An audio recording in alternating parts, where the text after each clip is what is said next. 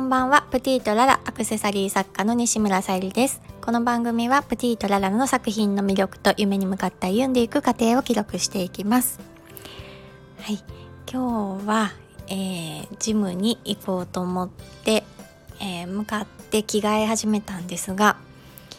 えー、その着替えの一部を忘れてしまって結局あの着替え直して帰ってきました。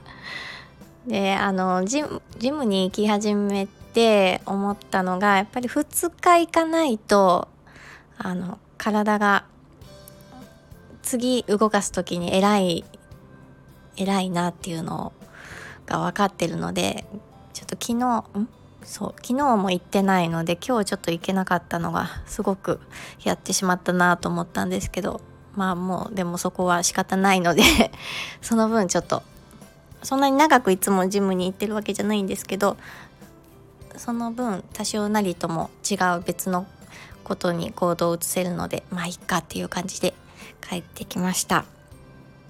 で、えっ、ー、と、テーマと全然違うお話だったんですけど、えっ、ー、と、今日のテーマは、ハンドメイドの嬉しい瞬間、その2っていうので、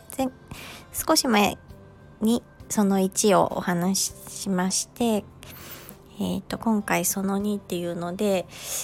え昨日、あの、バレンタインのデザインで娘さんのオーダーヘアアクセサリーを作りましたっていう配信をさせていただきましてでブログにも投稿しました。でそれをあの知ってくださった方がそのえっ、ー、とご依頼いただいた方にこんなブログ書いてましたよって伝えてくださったみたいで、えー、私の方に直接メッセージをいただきました。えー、その方から、まあ、あの娘さんお父様と娘さんの,、まあそのコミュニケーションのツールにもなってるっていうお話とかあとは娘さんが、えー、私があの作ったヘアゴムアクセサリー。まあ以前も作らさせてもらったんですけどメインで使うようになりましたとかバッグに別保管してもらっているようなお話を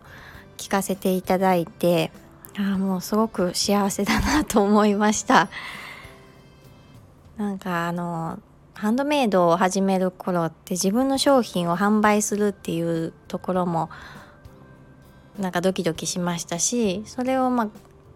あの初めてご購入いただけた時の喜びもありました。でそこから今やお客様からねあの嬉しいご感想までいただけるようになったっていうのは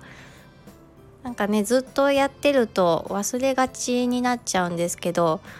すごいことなんじゃないかなって思って自分の作ったものでね喜んでもらえるってことは本当に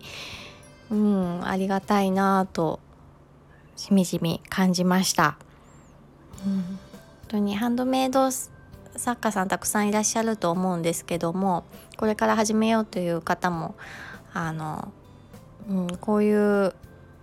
なんか幸せな気持ちを感じてもらえたらなっていう思いが伝わればと思いちょっと今日は発信したいなと思いましたはい今日も聞いてくださりありがとうございました。ブティトララさゆりでした。